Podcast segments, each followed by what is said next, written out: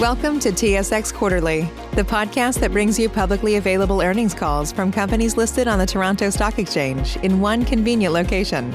Gone are the days of looking through confusing websites. You'll find the important information right here. Enjoy the call.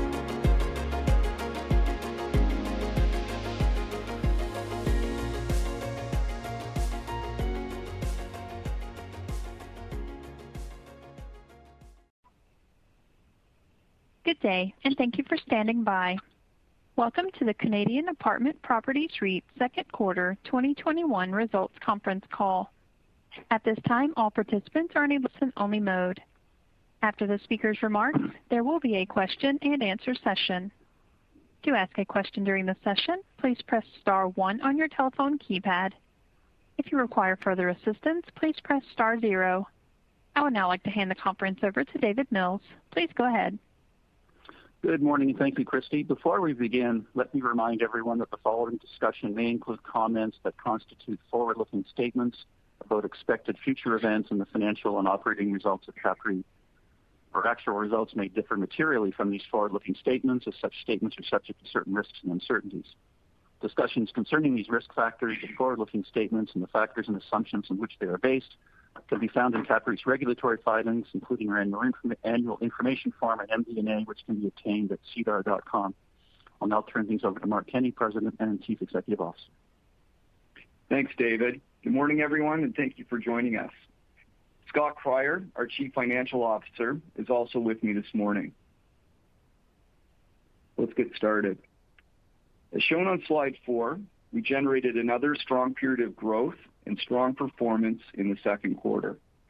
Revenues were up, driven by the contribution from our acquisitions, increased monthly rents, and continued high occupancies. Stabilized NOI increased 2.9%, with NFFO up 5.7%, while maintaining a very strong payout ratio of 59.8%. Our growth also remains accretive to unitholders, with NFFO per unit up 4.3%. Turning to slide five, we continue to generate the same strong performance and resiliency through the first six months of 2021 as we did throughout 2020. All of our key benchmarks were up over last year, including revenues, NOI, and NFFO, with NFFO per unit rising 3%. It was another period of accretive growth for our unit holders.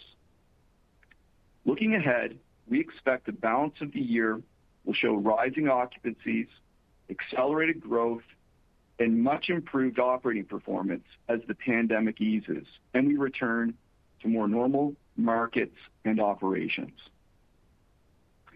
From an operating perspective, our ability to generate solid performance in both good and bad times is clearly demonstrated by the results for our stabilized portfolio, as you can see on slide six. Occupancies remained strong while net average monthly rent rose again, driven by modest pandemic-affected increases on turnovers and renewals. Our track record of organic growth also continues with same property NOI up a solid 2.7%, while maintaining a strong NOI margin of over 65%. We believe that we're turning a corner with the successful vaccine rollout and a return to more normal markets. Our leasing and marketing programs continue to generate a track record of solid occupancies, as you can see on slide seven. After approximately 18 months operating under the significant restrictions due to the pandemic, our occupancy has remained highly stable. We expect occupancies will steadily improve through the balance of the year as the pandemic eases. We are already seeing an increase in the interested in-person and online potential resident visits, with strong and accelerating demand for our affordable, high quality, and spacious suites. It's also important to note that we experienced very few collection issues as we work with our residents to ensure that we collect our rents as efficiently as possible. Bad debt as a percentage of total revenues remains small and manageable, and generally in keeping with our normal collections track record. We see bad debt levels reducing further through the rest of 2021. A key factor in our ability to generate solid results during the pandemic is the solid increase in rents on turnover that we are achieving, as shown on slide eight. Clearly, turnovers continue to be impacted by the ability of our residents to move or personally visit our properties. However, a 4.2% increase on turnover in the Canadian portfolio is a solid result, and we expect to return to our more traditionally higher increases on turnover once vaccine rollout is complete and the pandemic eases. Also remember that last year's first quarter was not impacted by the pandemic. It's also important to note that our churn is increasing, up to 9.4% from 7.2% last year, a good sign that we will start to see more and higher mark-to-market rent increases in the quarters ahead. Renewals continue to be affected by the rent increase freezes legislated in Ontario and British Columbia. Over the last few months, we have slowly been implementing modest rent increases in certain other markets where possible, in consultation with our residents. Looking ahead to next year, Ontario's 2022 rent guideline increase of 1.2% is good to see after no increases this year. Importantly, we will be implementing this increase in Ontario effective January 1, capturing a full year of increased income. We hope to employ the same strategy in British Columbia once we learn the guidance guideline increase. As slide nine shows, we believe that we're starting to see a recovery in our rental rates on turnover and look to be getting back to much higher levels of increases we generated through 2019 and the first quarter of 2020, prior to when the pandemic set in. As I said before, we are confident the balance of this year will see a return to more normal market fundamentals. We are already experiencing more in-person and online visits by interested residents and expect our increasing occupancy will contribute to our ability to generate stronger mark-to-market rent increases. We believe the worst of the pandemic is now behind us, and we will see recovery in our business going forward. As slide 10 shows, we continue to increase the size and scale in our property portfolio in both Canada and the Netherlands. In 2020, we added 3,262 suites and sites for 820 million dollars. So far this year, we've acquired 1,864 suites and sites in Canada for 377 million, and another 137 suites in the Netherlands for 73 million. We're also pleased to have completed the buyout of another of our remaining GTA operating leases earlier than scheduled, resulting in a 19% discount to the agreed price in the buyout. As of the end of Q2, we only have two operating leases remaining. Throughout most of last year and into 2021, our ability to invest in our properties was significantly curtailed by the pandemic and our focus on conserving cash. Now, with the end of the pandemic in sight, we are ramping up our efforts to further enhance value and income-producing potential of our property portfolio. As you can see on slide 11, investments in suite and common area improvements have increased this year, ensuring that our properties remain the most attractive in our markets and providing residents with safe and comfortable homes. Our investments in energy-saving initiatives are reducing costs and helping us to improve our environmental footprint, a key goal of our ESG programs. And all of these key investments serve to increase NOI more quickly compared to other investment categories. Hopefully, for the last time, we are including slide 12 in this morning's presentation, outlining the many successful initiatives that we've introduced to mitigate the impacts of the pandemic. As we've discussed over the last five quarters, we began early in 2020 to implement programs aimed at getting closer to our residents, communicating with them, understanding the issues facing them, and helping them stay in their homes while at the same time collecting as much rent as possible. We believe these initiatives have provided effective and have had a positive impact on our cash flows with strong and stable rent collection. We were very pleased to see leasing activity pick up in the second quarter with a total of 4,200 leases arranged, up significantly from 2,400 in Q1. As the vaccine rollout continues, we expect to see our visits to our properties to accelerate even further in the months ahead. I'll now turn things over to Scott. Thanks, Mark. Turning to slide 14, you can see that we maintained our strong financial position at quarter end with a conservative debt to gross book value and continuing high liquidity. Our over 1.5 billion dollars in Canadian unencumbered properties provide additional liquidity should it be needed. In addition, we have 250 million available through our credit facility and 120 million dollars in cash at quarter end. In total, if we were to access all these sources of capital, we would have available liquidity of over 1.8 billion. And Even if we did this, our leverage ratio would still remain a very conservative 42%. Looking at our financing through the first six months of the year, we locked in a very low interest rate of 2.4% on our refinancing and top-ups and extended our term to maturity. We expect we will continue to benefit from the current low interest rate environment for some time. At quarter end, over 99% of our mortgages incurred a fixed interest rate. In June, we renegotiated and closed on our um, new credit facility, which will now have a term of three years and a decreased cost of 30 basis points over the previous margin. This also provides for more flexibility over our unencumbered asset pool and a better security package for CAPREIT. We were also pleased to see another significant increase in the fair value of our Canadian property portfolio, increasing 513 million dollars so far this year, following a 750 million dollar increase at the end of 2020. This is excluding the impact of net acquisitions, our operating lease buyouts, and foreign exchange.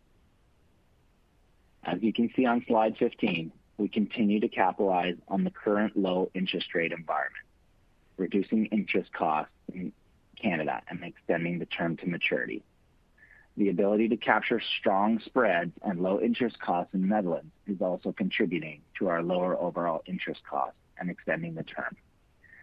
Of recent interest, we actually just closed or committed to a conventional-based mortgage where pricing is becoming extremely competitive. So this creates an alternative to the CMHC financing program. Definitely something uh, that's a positive backdrop for the REIT. Further to our strong and flexible financial position, looking back over the last few years, you can see on slide 16 that we've met our goal of maintaining very conservative debt and coverage ratios even through the pandemic. This conservative approach underpins the stability and resiliency of our business and the sustainability of our monthly cash distributions to unitholders. This focus on maintaining one of the strongest balance sheets in our business will continue going forward. Our mortgage portfolio remains well-balanced, as shown on slide 17. As you can see, in any given year, no more than 13% of the total mortgages come due, thereby reducing risk in a rising interest rate environment. Looking ahead, our current ability to top up renewing mortgages through 2035 will provide further significant liquidity. You can also see that we have considerable opportunity to reduce our long-term interest costs in today's attractive interest rate environment.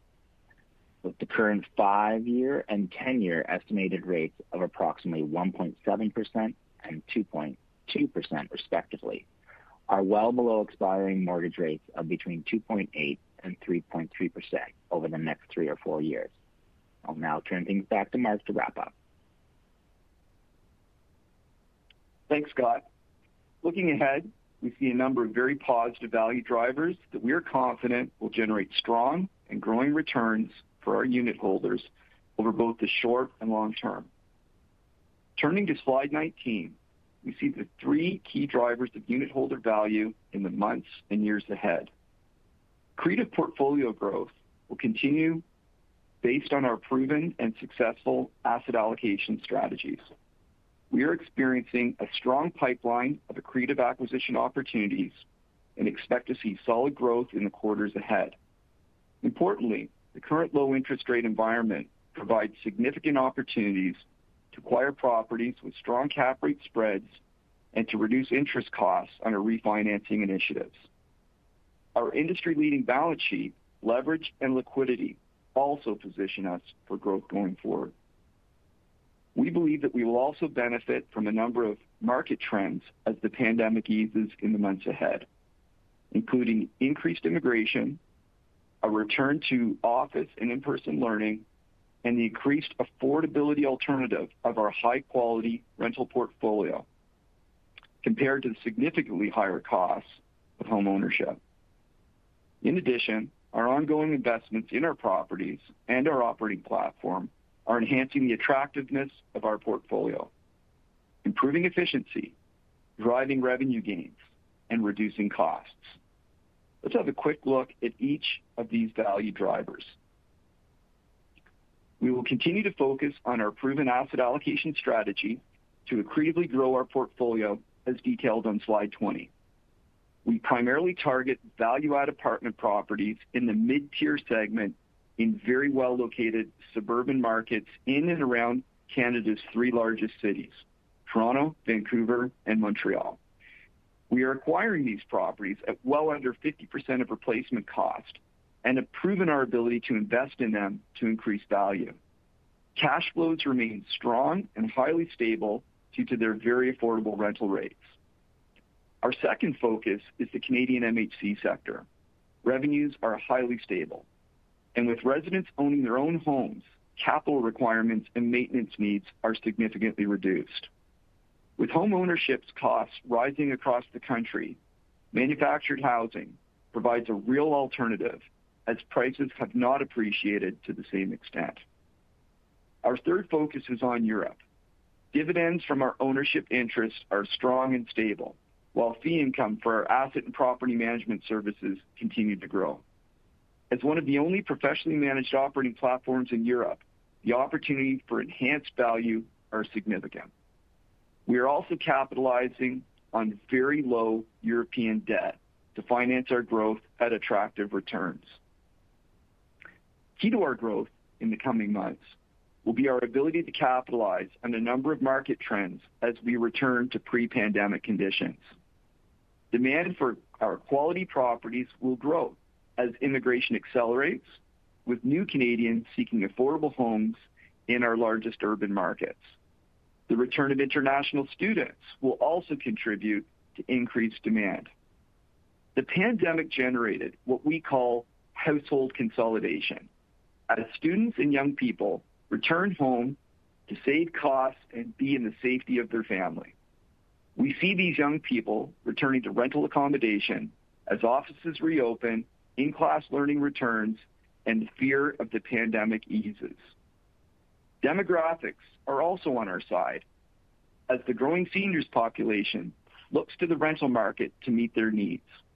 Canadians over 65 are forecast to account for over 23% of the Canadian population by 2030.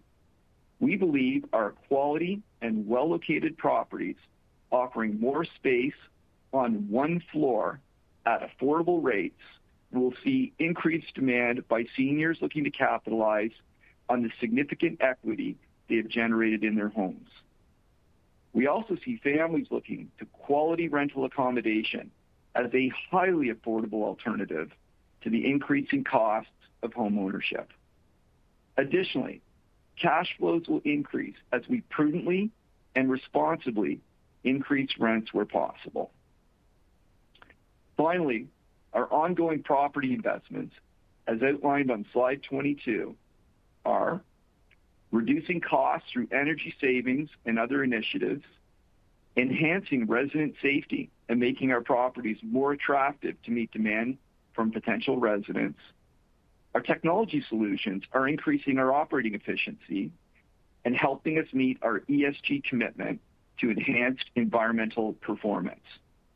All of these investments are generating strong increases in our net asset value. As Scott mentioned, we recorded a 596 million dollar gain in the fair value of our portfolio in 2020, with another 357 million through the first six months of this year. With increasing demand and little new supply of rental properties, we believe the value of our asset base will only grow going forward and provide another strong driver for unitholder value over the long term. In summary, we remain very excited about our future. Our focus on the mid-tier sector meets increased demand for affordable, high-quality homes. Our predominantly suburban locations outside downtown cores and our larger-sized suites, townhomes, and manufactured homes are meeting the needs for renters seeking more space. We are experiencing a strong pipeline of accretive acquisition opportunities and expect to see solid performance portfolio growth in the quarters ahead. The continuing low interest rate environment provides significant opportunities to acquire properties with strong cap rate spreads to reduce interest costs on our refinancing initiatives.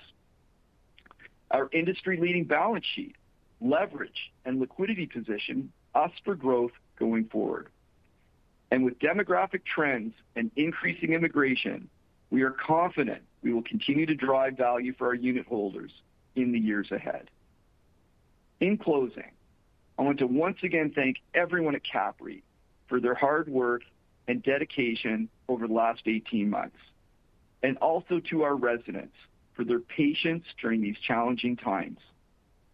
Looking ahead, we are confident we will return to more normal market conditions and resume our 25-year track record of growth, strong operating performance, and delivering enhanced value to our unit holders.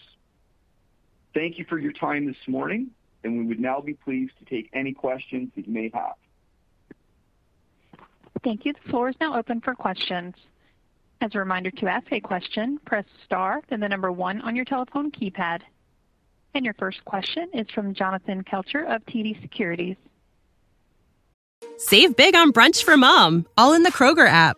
Get 16 ounce packs of flavorful Angus 90% lean ground sirloin for $4.99 each with a digital coupon. Then buy two get two free on 12 packs of delicious Coca Cola, Pepsi, or 7UP, all with your card. Shop these deals at your local Kroger, less than five miles away. Or tap the screen now to download the Kroger app to save big today. Kroger, fresh for everyone.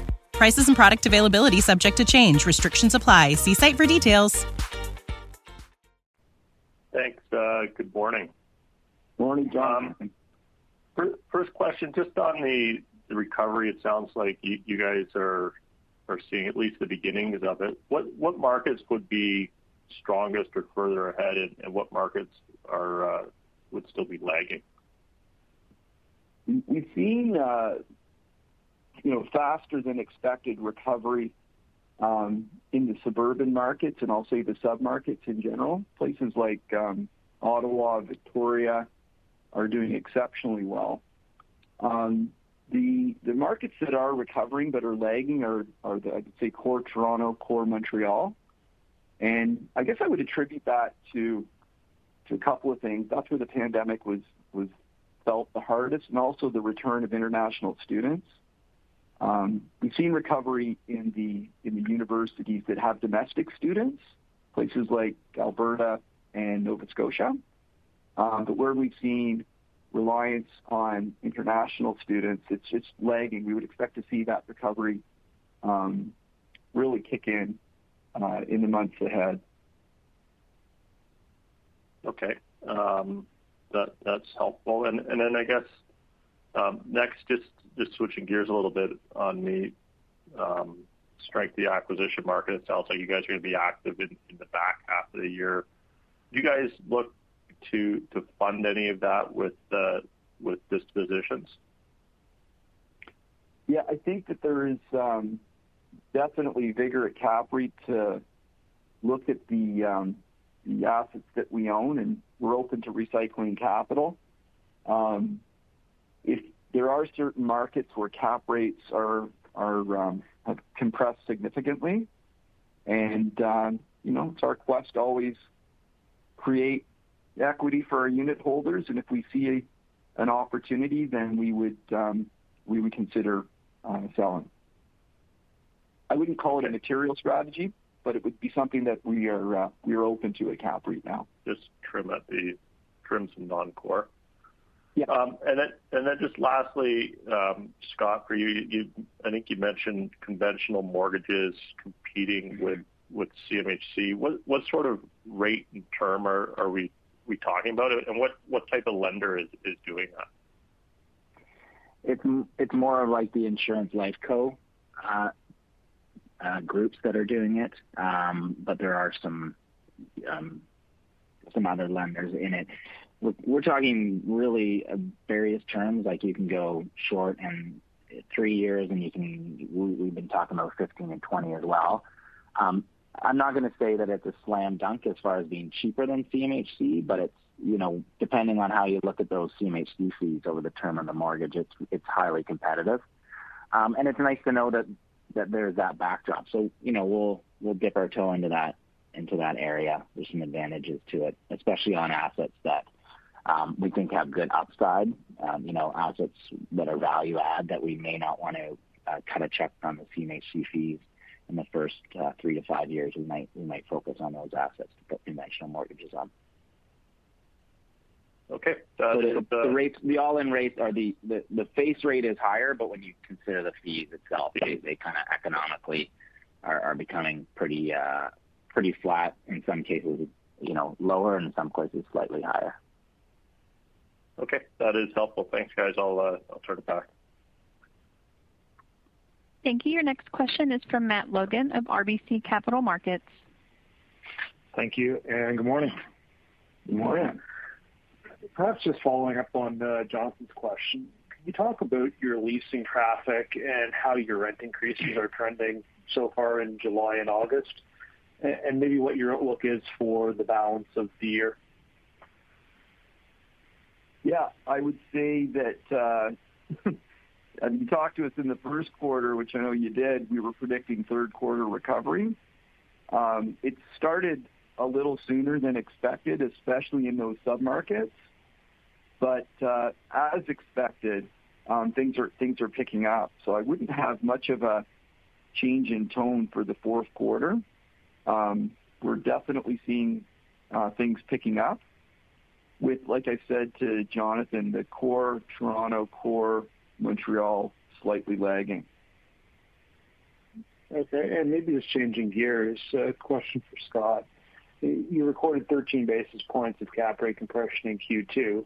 Can you tell mm-hmm. us if this fully reflects what you're seeing in terms of real-time transactions, and if there's potential for some further compression in the back half of the year?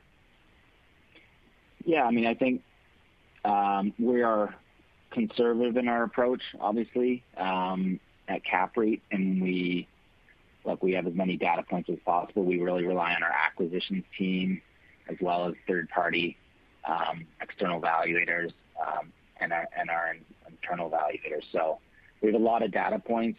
Um, I would say we're on the conservative side, uh, so there could be some additional cap rate compression.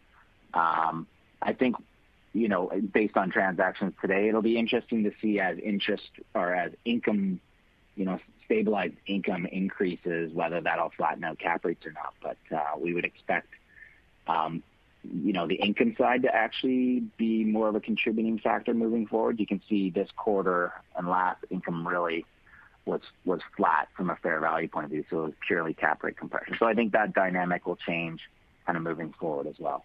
But yes, we still see some upside in, in the portfolio. And if we think about your investment in IRES, Given the management changes, can you talk about what your plans are for that going forward? Yeah, we're we're very focused on helping IRES with their internalization efforts at this point. We want that team to be successful. We obviously have a significant investment in IRES um, that we want to see um, well managed. Our focus going forward would be um, as we stated, our ERES platform. and uh, that ERES platform, I think, has uh, tremendous opportunity in front of it. And um, maybe last one for me, just in terms of your dispositions. Um, would those be more one-off in nature, or are there markets where you think cap rate compression has perhaps outpaced fundamentals? Yeah, I would say the one-off in nature. Like the obvious thing to look at is uh, future performance. When in the value add portfolio, we look at capital investment requirement and what we think expected returns are. But there are some examples of, I'll call it balance sheet cleanup, where we've got operating leases, ground leases, um, other structures that um, are different that we would be open to cleaning up. The other thing is um, just opportunistic. So, you know, we talked about some development opportunities of our smaller buildings in Toronto, where without even entitlement, we're getting development premium on potential sale. And if we can recognize cap rates that are less than two, we would, on a one-off basis, consider disposition. But I would not call this a wholesale strategy at CAPREIT. It's just an openness to capital recycling. We are the biggest um, in the country, and um, we're open to to opportunity. But I wouldn't call it core strategy. I would just say it would be one-off opportunistic. Well, I appreciate the color. Uh, thanks, Scott. Mark, uh, I'll turn the call back. Thank you. Thank you. Your next question is from Joanne Chen of BMO Capital Markets. Hi, good morning. Good Morning. Um, morning. Maybe just sticking to the acquisition side of things, you know, given how competitive uh, the market is right now, you said there's lots in the pipeline, but how should we think about the magnitude, kind of similar um, you did have a pretty active Q2, so just wanted to get a gauge of, you know, what we should be expecting on the back half of the year. Yeah, great question. Like, we continue to be very, very disciplined. Like, the volume of acquisition shouldn't be confused with the rigor and conservative nature that we apply to our, our acquisitions. Like, we're, you know, we lose a significant number of the bids that we make because we have these really rigorous hurdles for accretion. Our focus will always be on growing the equity value in CAPREIT, um, and doing accretive acquisitions where we don't use leverage to make it happen. Like, we model CAPREIT uh, debt levels when we look at our acquisitions, and we look at in-place income, and we're very conservative with the growth expectations. So all that being said, um, because we've got wide coverage on the country, We've been able to do between 500 million and a billion a year um, in the last couple of years. I don't see much change to that, but when you're bidding on such a conservative way, it's hard to, predict your success rate. But we've seen our deal success rate be about 10 percent or more of the deals that we actually are uh, bidding on. Okay, no, that's, that's good color. Thank you for that. Um, and I guess, you know, for the back half of the year, how should we think about the occupancy trend? I mean, obviously it's nice to see, and you mentioned that the leasing momentum has continued um, post-quarter end. Um, just wondering if you could provide some color on the occupancy side of things. Well, when the pandemic, CAPREIT's got a legacy of maintaining very high occupancy levels. You know that. Um, but at the beginning of the pandemic, we didn't know how long the pandemic was gonna last.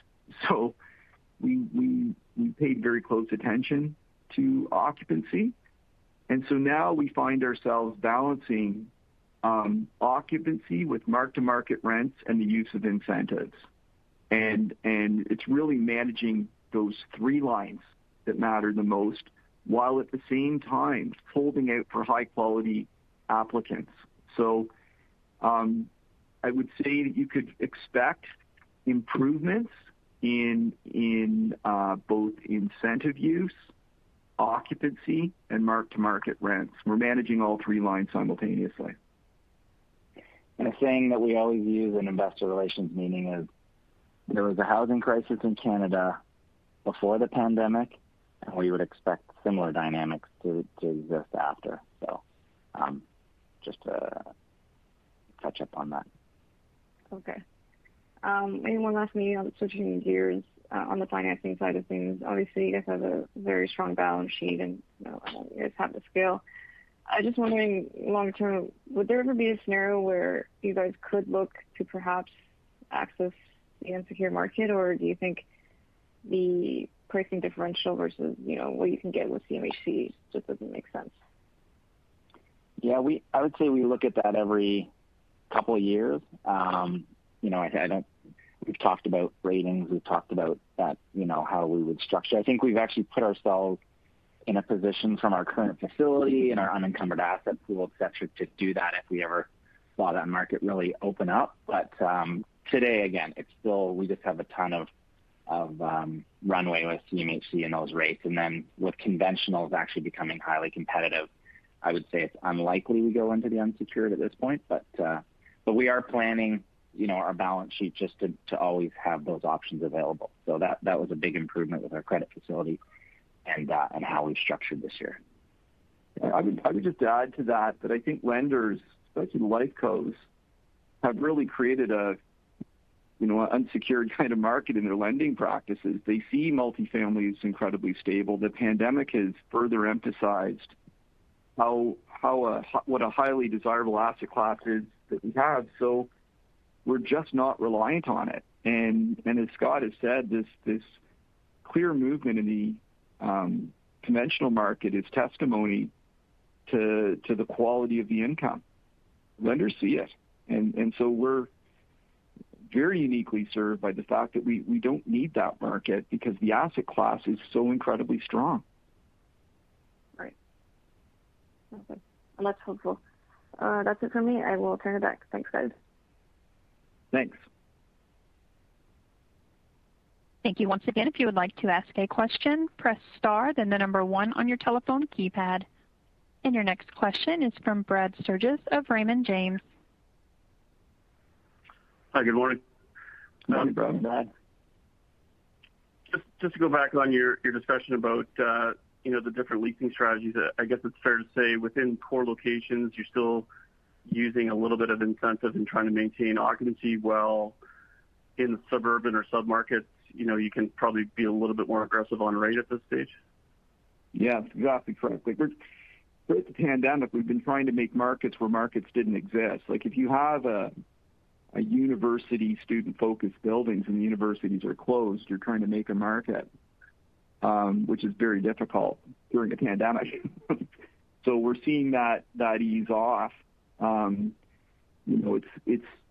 I've said to people, just talk to your neighbors and your friends, and look at your own family. And the kids that are under 30 are are now starting to leave home, and it just it's really just a temperature gauge on the area that they're going to. Like, is it safe? So when case counts are low, We've seen traffic activity pick up in that under 30 market. When case counts um, go up, we see traffic slow down in that under 30 market. So it's the primary driver is kids at home that are coming back, and the secondary driver are the foreign students. And you put those two things together, and you got a hot rental market before immigration the back half of the year, do you still see turnover or your churn to be elevated? I we do, we do. I think what we've said um, to investors directly is that the pandemic creates, you know, economic life circumstance change, good or bad. And uh, when you have a bit of a dislocated economy, which we do right now, you get you get more turnover. And life circumstances change. You know, decisions have been delayed in terms of moving. People don't generally make moving decisions during a pandemic. That's been part of our challenge. But I do see uh, escalated um, turnover as predicted for the balance of 2021 and into 2022.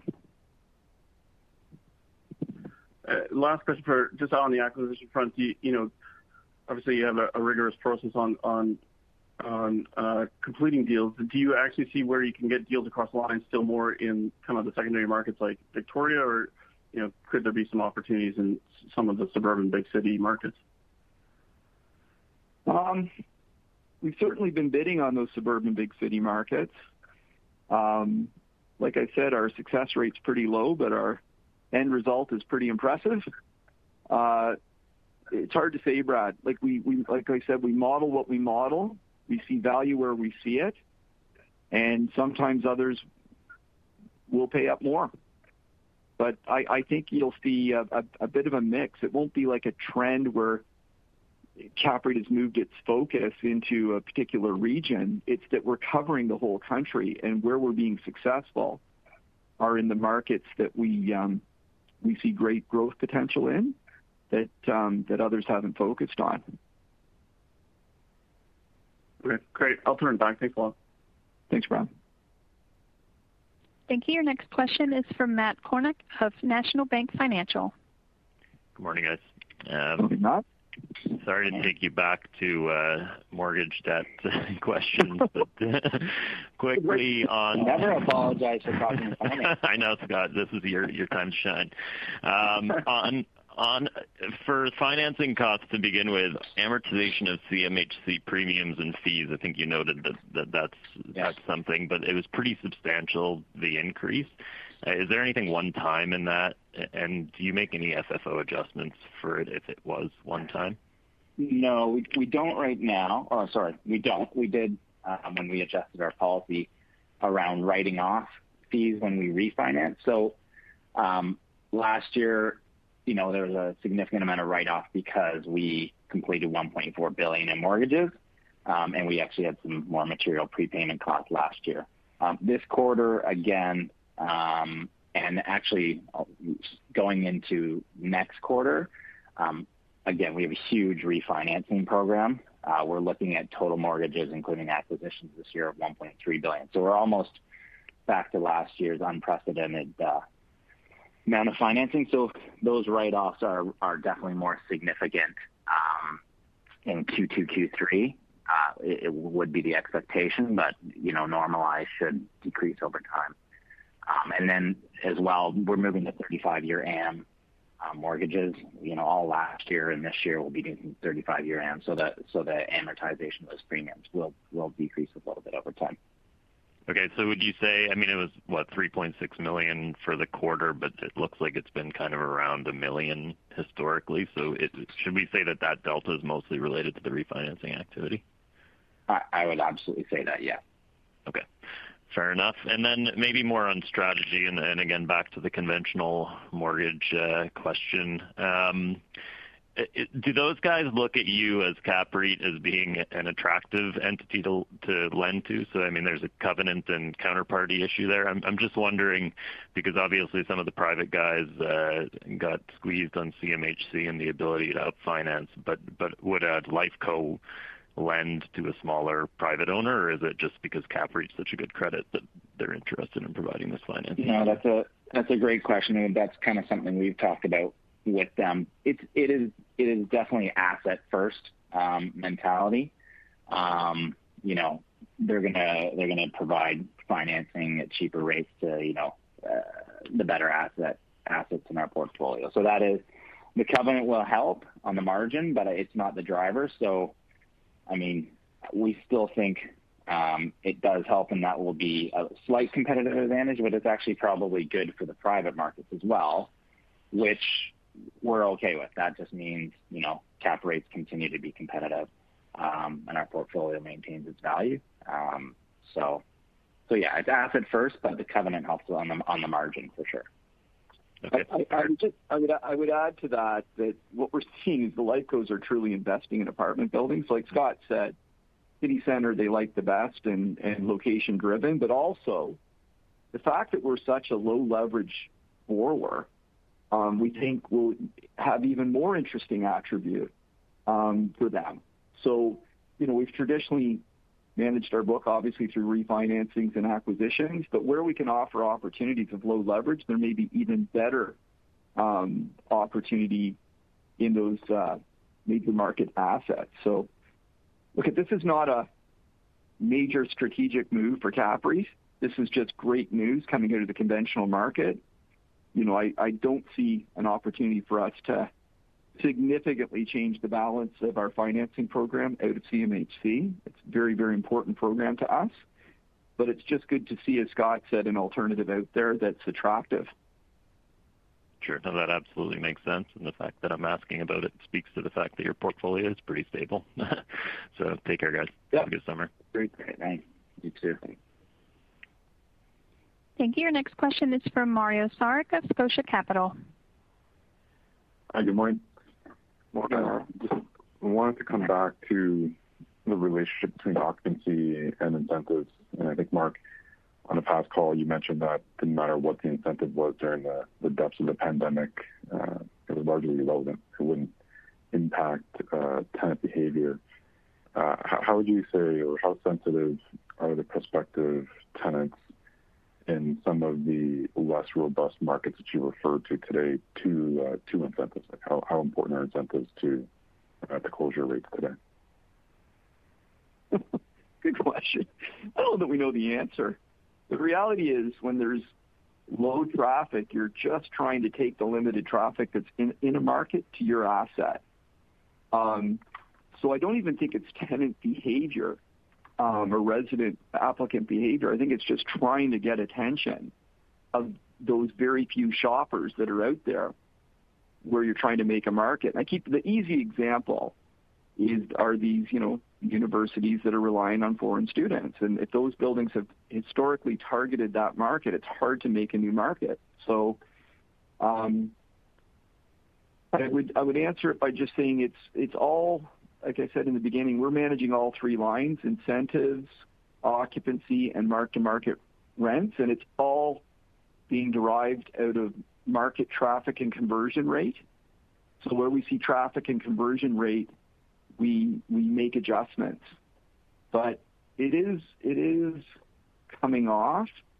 Um, and CAPREIT has this legacy. We don't like incentives. The goal and the expectation is that we would be out of the incentive game completely, uh, is my hope, by the beginning of 2022. I'd be shocked if we weren't. Um, and get back to just mark-to-market rent and occupancy management. Um, this may be a difficult question to answer, but just as a follow-on, your occupancy this quarter was 97.4%. Uh, how much occupancy do you think you've saved on the provision of incentives during the pandemic? Well, Scott did some interesting math, and I think, uh, Scott, you can correct me if I got the number wrong, but our incentives equated to approximately 1% of vacancy loss. Yeah. So if we do that and you blend those two things together, it was an incredibly prudent um, investment. So you know, CAPREIT, um, I believe, did an exceptional job. The team did an exceptional job of um, maintaining and converting traffic that was out there. And, mm-hmm. and when you shave a percentage point off and you look back to how we did, I think we did remarkably well. Yeah, that sounds uh, that sounds really interesting. That's uh, that's good color on that. Um, more of a theoretical question, I think, I guess, coming into Europe, uh, Ireland, and the Netherlands, um, your kind of expertise in Canada was really touted in terms of setting up those structures, and that's gone really well, as you pointed out earlier on. Uh, would you say there's anything that you've learned in Europe that, from an operational perspective, you can take back to Canada coming out of this pandemic uh, to improve the overall you know, NOI growth going forward on a structural basis? Well, we'd love to bring back their debt. Um, that's quite impressive. Scott, I think, Scott, what did you just do over there? Uh, was it 0.9% debt on? Yeah, it's under 1%. Yeah, exactly. Under 1%. Um, to answer your question, Mario, like what we know, it's not really what we can bring back to Canada. It's what we've learned um, and confirmed in our story. So as CAPREIT went province to province um, through our growth, we realized that you're just managing cultural regional differences, but the business is exactly the same. There's actually no difference in the business anywhere in the world that we've seen so far. It's really just managing those cultural and regulatory differences and and understanding how they function. So our thesis was, by going to Europe, we were just really going to another Canadian province, And, and that turned out to be exactly true. So being sensitive to the cultural and regulatory and market dynamic differences in different countries is really just moving outside of the of the Canadian border. um, and doing the same thing. You know, a lot of people forget we, we had an experiment in the U.S. where we, we took on a manufactured home business for a period of time of management, and we proved it there too. It's bringing the CAPREIT systems and keep, keep bringing the CAPREIT culture and bringing the CAPREIT management structure to these markets. We, we know it works. And it works best in regulated markets. Yeah. Okay. Uh, my last question, again, more of a high-level question. You've probably heard the term beds and sheds you know, thousands of times in the past 12 months in terms of very strong uh, institutional appetite or, or, private market appetite for uh, multifamily residential and industrial. We've seen kind of a, big uptick in, in, industrial transactions in North America take place with larger portfolios. Now there have been some on the private side in, Canada. What, do you think, broadly speaking, this is pertaining just to cap, but like what, do you think, broadly speaking, is preventing some of the larger institutions globally from uh, investing more in, Canadian multifamily residential, or, do you think we're seeing it now? I think that uh, at the end of the day, everybody wants to talk about international appetite, but the reality is when you look at Canadian multifamily, uh, the market's been driven primarily by Canadian pension funds on the acquisition front. Like those Canadian pension funds aren't um, labeling themselves; they're going through a variety of different structures. But that is the true driver of cap rate compression and interest in multifamily in Canada. Um, I think that that appetite, um, which has been primarily, I guess, driven by the interest rate environment, has driven a lot of private investors out, and, there's certainly is a wall of, I'm going to say primarily Canadian capital to to um, uh, address properties coming to market. But I think at the end of the day, you need a Canadian platform that really understands Canadian multifamily to address Canadian um, opportunity. And and again, I use that word quickly there, the regulation. This is a big part of it. You have to really understand uh, how to navigate in a regulated market. And, and if you don't have that experience or understanding, it's not just an asset class that you can move into that's easy because there's high demand. This is a month by month, as you know, Mario, business where things can slip quickly if, if management um, isn't there. It's high, high intensity management business. So without the right platform, um, I, I, think that's going to keep foreigners uh, cautious. Got it. And I guess indirectly, inherently highlights the, the value importance of, of that operating platform. Um, you've always you've always recognized that. uh, that's uh, that's great. Thank you for the call. Yeah, thank you.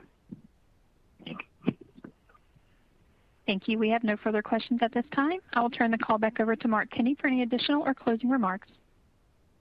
As always, I'd like to thank everybody uh, for their time today. If you have any questions, please feel free to reach out to Scott or myself. And again, thank you for your time and have a great day. Thank you. This does conclude today's conference call. You may now disconnect.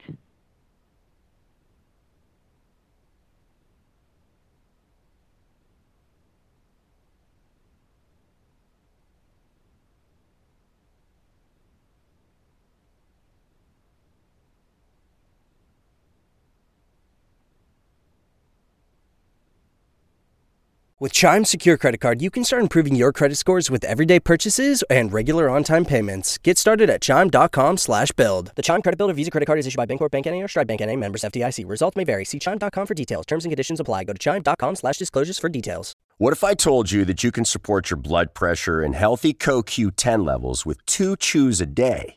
The new SuperBeets Heart Chews Advanced is now supercharged with CoQ10. That's like getting CoQ10 for free. Our powerful blend of beetroot, grapeseed extract, and CoQ10 supports your cardiovascular health. Visit radiobeats.com and find out how you can get a free 30-day supply on bundles and save 15% with the promo code DEAL.